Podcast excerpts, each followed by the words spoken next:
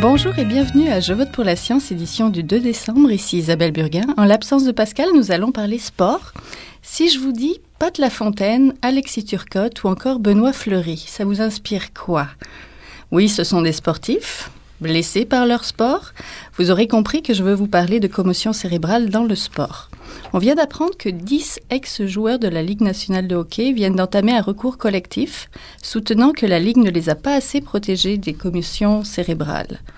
Résultat des fameuses mises en échec et des divers coups, les conséquences pour la santé des sportifs peuvent être dramatiques, particulièrement les jeunes.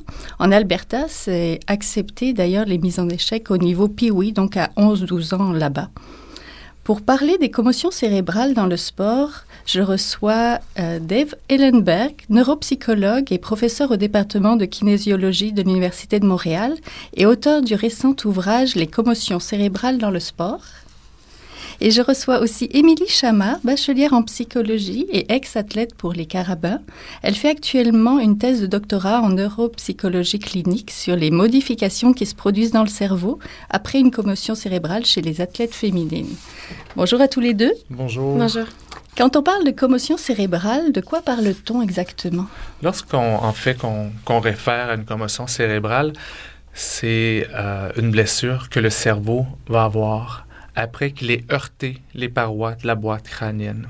C'est bien important de comprendre que la commotion peut être le résultat d'un coup direct à la tête, à la mâchoire, mais aussi euh, d'un impact à toute partie du corps.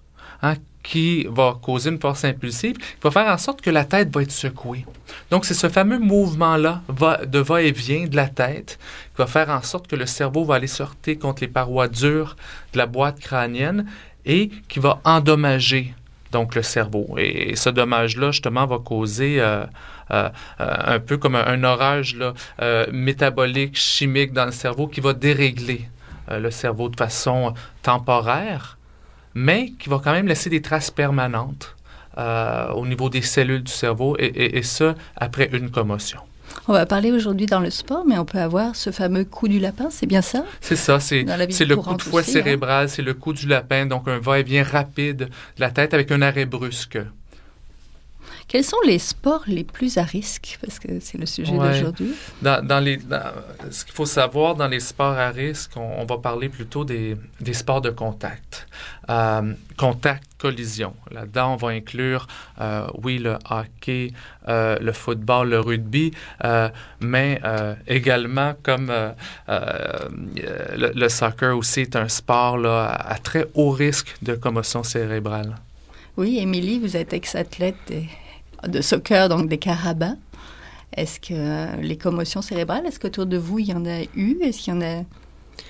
Euh, oui, c'est quelque chose qui arrive assez fréquemment au cours d'une saison de soccer. Encore là, comme euh, Dr. Ellenberg a dit, ça peut être soit une collision directe de deux athlètes. Par exemple, lorsque les deux vont faire un mouvement de tête, donc deux athlètes se frappent la tête.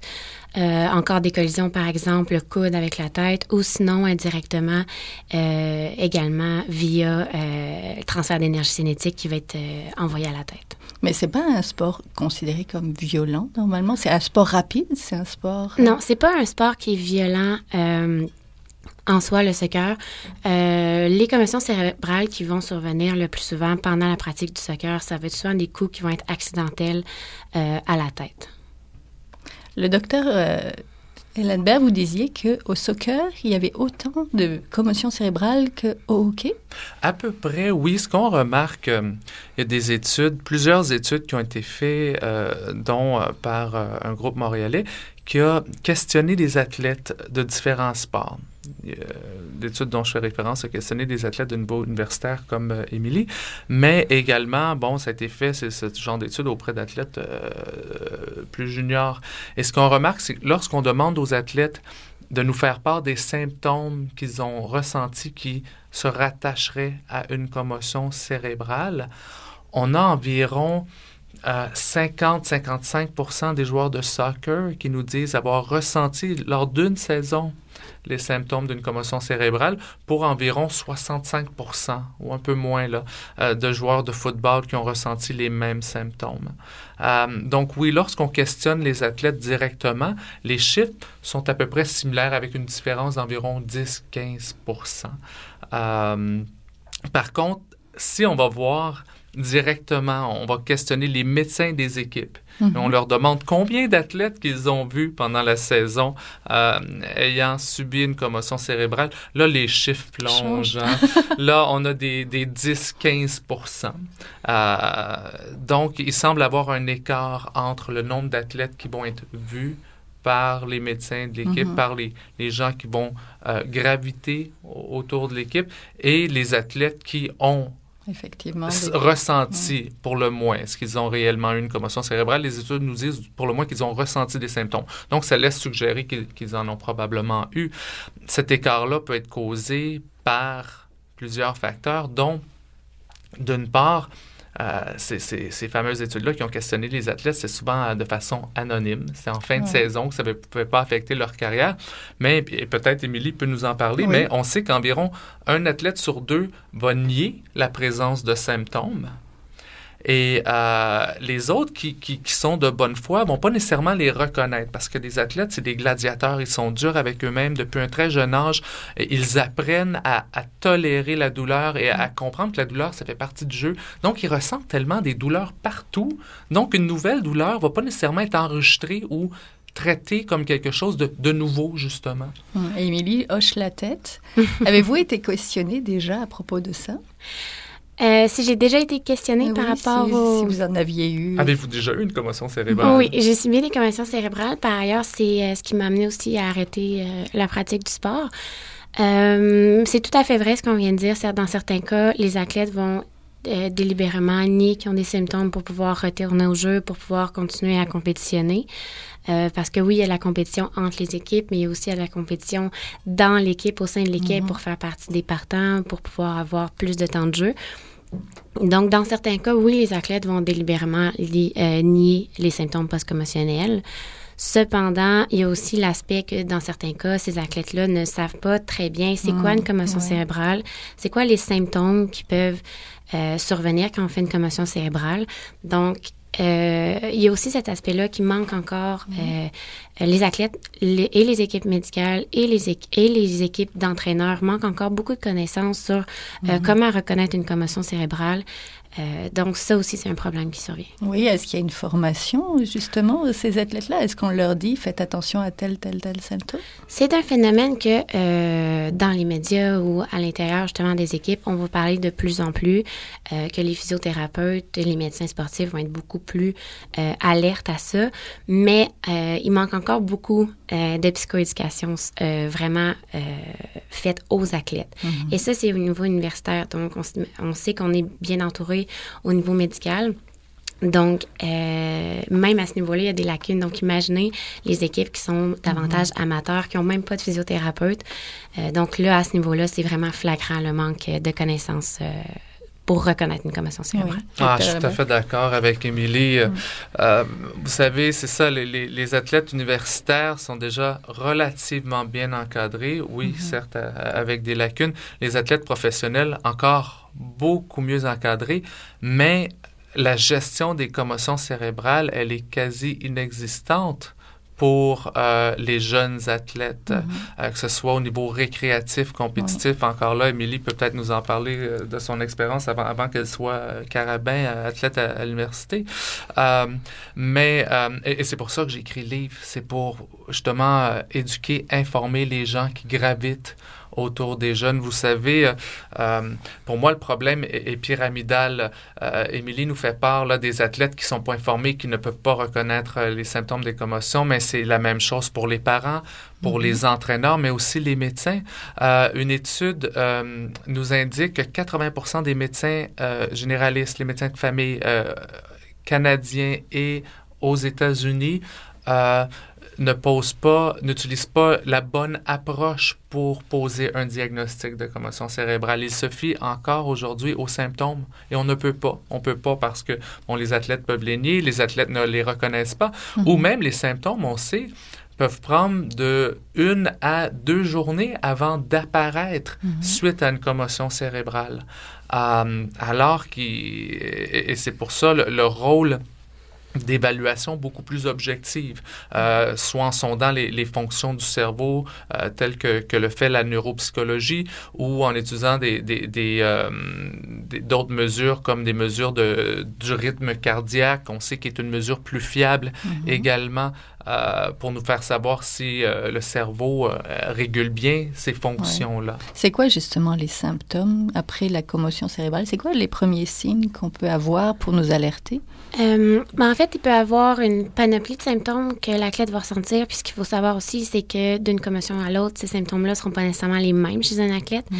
Euh, premièrement, par exemple, au niveau cognitif, donc on pourrait avoir un ralentissement psychomoteur. La personne pourrait ressentir euh, des troubles de, de concentration. Euh, un petit peu plus au niveau émotionnel, par exemple, la personne pourrait avoir une labilité euh, émotionnelle qui est beaucoup plus importante.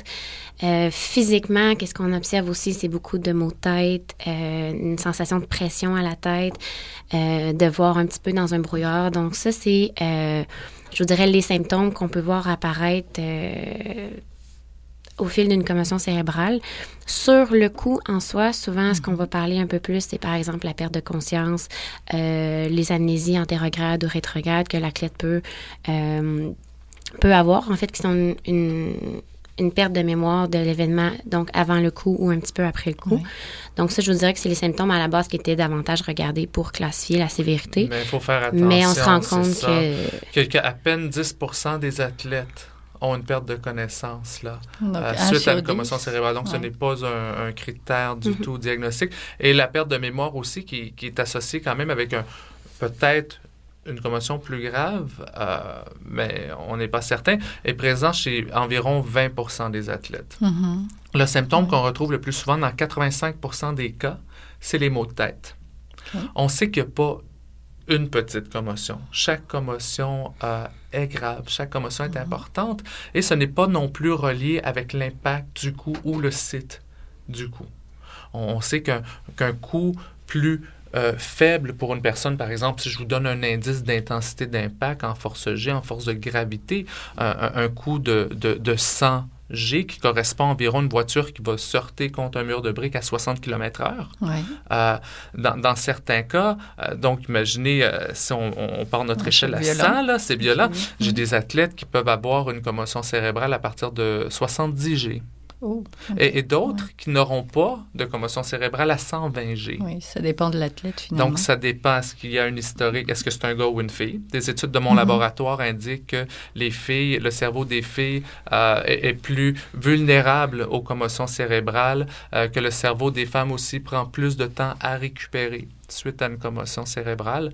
Euh, Est-ce que l'âge également, encore là, d'autres études de, de mon laboratoire indiquent que être un adolescent nous met plus à risque et aussi va avoir des conséquences plus graves sur les fonctions du cerveau qu'être un adulte. Euh, également, combien de commotions que j'ai eu dans le passé. Donc, il y a plusieurs facteurs qui vont faire en sorte que... Ben, parlons conséquences sur la santé. Vous, Émilie, vous vous intéressez justement aux athlètes féminines. Pourquoi? Parce qu'elles sont plus fragiles, parce que les conséquences sont plus dramatiques? À la base, ben, peut-être le fait que j'étais moi-même une athlète féminine a beaucoup influencé cette euh, décision-là. Euh, un autre aspect aussi, c'est que dans la littérature, on s'est énormément intéressé aux joueurs de football, aux joueurs de hockey, Mhm. mais c'était toujours en fait chez les athlètes masculins. Puis c'est un peu logique parce qu'il y avait beaucoup plus d'athlètes masculins dans le temps. De plus en plus, ce qu'on voit, c'est qu'il y a beaucoup, beaucoup, beaucoup plus d'athlètes féminines au sein justement des réseaux universitaires, mais également des réseaux euh, des écoles secondaires ou civiles qui, euh, qui vont pratiquer le sport, alors qu'il y a vraiment euh, un nombre infime d'études qui s'intéressent aux athlètes féminines. Donc, euh, c'est ce qui m'a amené à vouloir m'intéresser à ça. Euh, au niveau théorique également, comme Dr. Hélène vient de dire, on voit des effets plus importants chez les athlètes féminines. Euh, il y aurait une vulnérabilité plus grande de subir des commotions cérébrales, mais également des impacts post-commotionnels qui vont être plus importants, qui vont nécessiter un temps de réhabil- réhabilitation souvent qui va être plus long aussi. Euh, donc, ça m'intéressait à essayer de comprendre qu'est-ce qui se passe dans le cerveau des athlètes féminines justement après une commotion cérébrale. Oui, le boxeur Benoît Fleury disait que ça avait changé sa façon, sa manière de vivre? Est-ce que vous, ça, ça a changé votre... Ben, vous avez renoncé peut-être au sport, déjà un gros changement. Est-ce que ça vous a changé des choses dans votre vie? Euh, dans ma vie en soi, moins de sport, mais euh, sinon, en dehors de ça, je pense que je suis considérée dans ceux qui sont un peu chanceuses. Euh, donc, j'ai pas nécessairement d'impact au niveau fonctionnel, au niveau de mes études, au niveau du reste. C'est seulement au niveau de la pratique des sports que je peux plus, euh, je peux plus jouer au soccer parce que j'avais toujours des maux de tête, j'avais toujours des nausées, des vomissements après les matchs, donc ça me forçait à arrêter. Mais sinon, en dehors de ça, euh, je, mange, m'en tire bien. Pouvez-vous faire d'autres sports? Est-ce que si vous allez courir, nager, est-ce que ça vous Oui, oui, oui, non, ça c'est correct. Les autres sports que qu'il n'y a pas de contact à la tête, ça va. Euh, puis si jamais je joue dans un sport justement euh, d'équipe qui a risque de faire des contacts, mais mhm. c'est sûr que je vais être beaucoup plus prudente euh, justement pour pas que ça arrive à nouveau. Ça se renouvelle. Hein? On parle souvent des joueurs professionnels, des sportifs professionnels, mais ça peut toucher aussi bien des jeunes. Et c'est moins dépisté.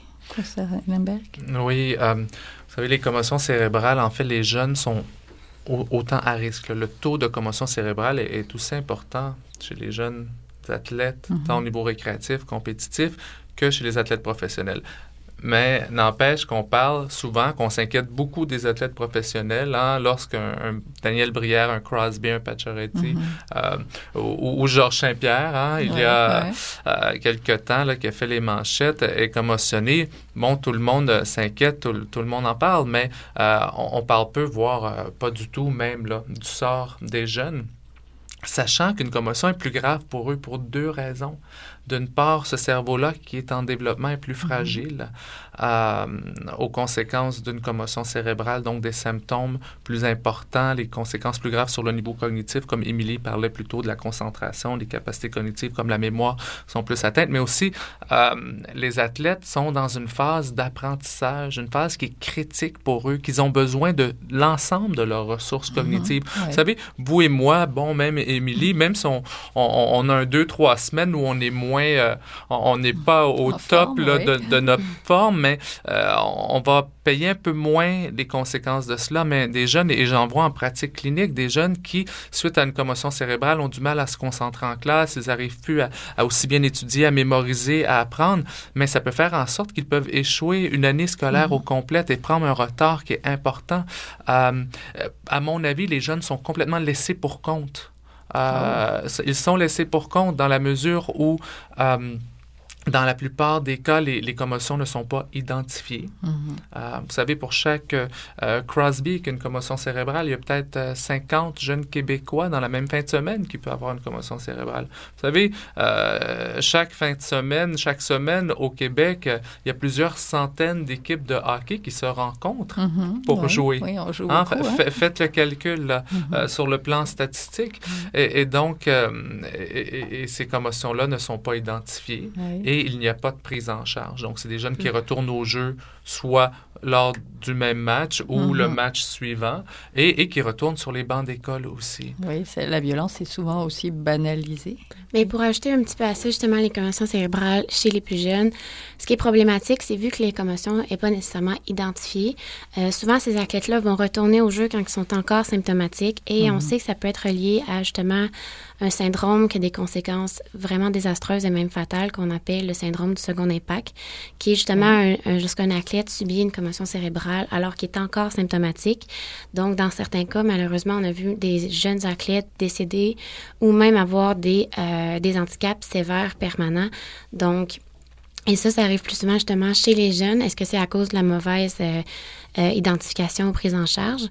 Euh, peut-être, mais non, ça, c'est une des conséquences qui est extrêmement sévère, qui démontre vraiment que une commotion cérébrale, aussi légère peut-elle être, peut avoir des conséquences très dramatiques si, justement, il n'y a pas une prise en mm-hmm. charge qui est faite après, oui. chez ces mm-hmm. jeunes-là, puis même chez les personnes universitaires. Existe-t-il des moyens de protection efficaces? On pense au casque, mais non. Mhm. non. Euh, le meilleur moyen de protection, c'est l'éducation, c'est la sensibilisation. Mhm. D'une part, je crois qu'on peut réduire le taux de commotion cérébrale si on élimine euh, la violence complètement, mhm. si on élimine complètement la violence dans le sport. Tolérance zéro. Euh, de toute façon, ce n'est pas un modèle, ce n'est pas des valeurs comme société qu'on veut véhiculer. Donc, je crois qu'on doit se réveiller là, à ce niveau-là. Et aussi, on, sait qu'on a des lois, en fait, contre la violence. Mm-hmm. Hein. C'est quelque chose qui est au criminel, la loi 83, qui n'est pas qui, est, qui est mise en application partout en société, sauf dans le sport. Sauf dans le sport. Et, le sport n'est pas exempté de ça. En fait, il n'y a, qu'une exception qui est à l'annexe D, la D, qui est lorsqu'on a un permis pour faire de la boxe ou des arts martiaux. Et donc, euh, et, euh, une collègue avocate euh, et professeure à l'Université de Montréal, Amelia Salabedi et moi, on a mis en ligne une pétition mmh. sur Facebook, je crois que c'est commotion hockey concussions où on mmh. demande aux gens d'aller d'aller signer en fait de, de, de notre pétition s'ils sont contre euh, la violence au hockey. Donc, c'est une première façon de réduire les risques. La deuxième façon de réduire les risques pour tous les sports, c'est d'identifier les circonstances, certains types de mise, mise en échec, certains types de plaquages qui sont à haut risque de commotion cérébrale. Et cela aussi, doit être arrêté. ça, ça fait aucun sens que des petits jeunes là, de, de 8, 10, 12 ans se rendent dedans euh, euh, en plaquage, en, mise en échec, alors que leur cerveau est aussi précieux, qu'il faut faire attention mm-hmm. à leur cerveau. Euh, donc oui, diminuer les risques et aussi comme Émilie nous disait, avec une meilleure prise en charge. Donc, aussitôt qu'on soupçonne qu'une commotion, qu'on retire le, jeu, le jeune du jeu, qu'on le retire, qu'on, qu'il soit vu par un médecin, on peut éviter le fameux syndrome du second impact qui est très grave. On a une jeune euh, ontarienne, une fille d'Ottawa, Rowan Stinger, à 17 mhm. ans, qui est décédée en mai dernier suite à un syndrome du second impact, après une troisième commotion qu'elle a eue dans l'espace d'environ trois semaines. Oh. Elle est retournée au jeu après une première commotion. Elle a eu une deuxième commotion au jeu, elle est retournée. Sa troisième a été fatale. Mhm. Émilie, comment rendre le jeu sécuritaire? Comment on rend le jeu sécuritaire? Pour le soccer, euh, par exemple. Pour le soccer, par exemple. Encore là, c'est, euh, ça va être le, un travail collectif. Ça va être, oui, le travail des joueuses de, euh, et joueurs de faire attention justement aux coups un petit peu plus vicieux. Donc, ça, c'est mhm. une première chose. les joueurs en tant que tels, d'être conscients qu'il peut y avoir des conséquences. Donc, faire attention. mais également au niveau, je pense, des arbitres, d'essayer de contrôler plus possible le jeu justement pour éviter que ça dégénère et que là, il y ait des coups, que ça soit, que les les joueurs ou les joueurs soient plus tentés justement de faire des coups vicieux. Euh, c'est dur, par contre, un petit peu de, euh, particulièrement au soccer, peut-être de contrôler ça parce qu'on sait qu'il n'y a pas seulement les coups qui sont donnés euh, tête à tête, par exemple, mais aussi tous les coups que les joueuses ou joueurs vont subir quand ils font une tête directement avec le ballon. Donc, la tête fait partie du jeu. je pense que pour le mm-hmm. soccer, ça fait en sorte que c'est un petit peu différent par rapport à la prévention, mais sinon, je ne sais pas si vous voulez ajouter quelque chose par rapport à ça. Oui, mais éduquer les gens, mais éduquer des gens, c'est pas nécessairement avec des dépliants et des affiches là, mm-hmm. euh, euh, dans les vestiaires. Je crois que c'est à peu près la, seule stratégie qu'on a mis en place au Québec et des petites formations qu'on me dit que, que les, les entraîneurs reçoivent en les invitant d'eux-mêmes à aller s'informer un peu plus. Je crois qu'on a besoin de programmes mm-hmm. structurés avec euh, des, des, vignettes, des lignes directrices. et, encore là, le, le, le, livre propose, le livre que, mm-hmm. que j'ai écrit sur les commotions cérébrales, propose justement un programme de gestion des commotions cérébrales. Que pensez-vous de la poursuite américaine? Est-ce qu'il faut en venir là aussi? Est-ce qu'il faut que les athlètes, à un moment donné, poursuivent leur ligue? Écoutez, euh, euh, bon, euh, on sait que les athlètes de football, les ex-joueurs de football, ils étaient plus de 4000 dans un recours collectif et ils ont réglé hors cours. Hein. Ah, la ligne de football américaine a réglé hors cours sans admettre qu'ils avaient un tort, évidemment, mais ils ont quand même réglé. Donc, on, on peut en mhm. déduire ce qu'on veut. Euh, évidemment, je crois que on, s'y attendait pour le hockey et, et mhm. je m'attends à, à, la même chose. Ce qui m'importe le plus, c'est le sort des jeunes. Mhm. Et vous savez que depuis 2009, aux États-Unis, euh, il y a eu euh, la première loi. Bon, il y en avait eu une avant, mais celle qui a vraiment marqué le, coup, c'est la loi Lestet dans l'État de Washington. Et depuis l'ensemble, ou presque tous les États ont passé une loi qui nous dit que aussitôt qu'on soupçonne qu'un jeune a une commotion cérébrale, on le retire immédiatement du jeu et il, doit il peut seulement retourner au jeu lorsqu'il est vu par un médecin. Ici au Canada, c'est inexistant. Émilie, un dernier mot très court. Euh, oui, en fait, ce que j'aime dire aussi quand on finit des entrevues comme ça, c'est vraiment, oui, on a parlé beaucoup des conséquences des commotions cérébrales, puis c'est tout à fait vrai, il y en a beaucoup. Je pense qu'il faut faire attention.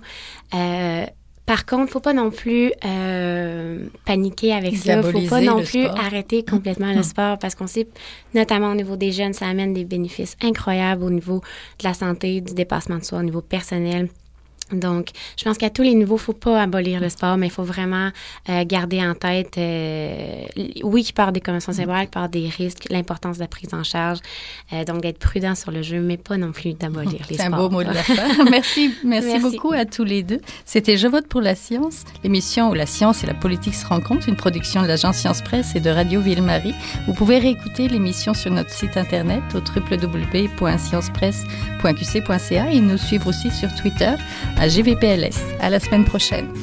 Jin Hua est un chercheur typique de ceux pour qui les progrès de la bioinformatique ont préséance sur le sens biologique et pour qui la grosse science constitue la seule logique. On y parle de génome, de transcriptome et de spliceosome, de traductome, de protéome et de foldéome, de kinome, de protéasome, mais pas du glaucome de Guillaume de signalosomes vers les lysosomes. Ah, et puis E.T. phone home. Des milliers de candidats qui montent et qui descendent en fonction du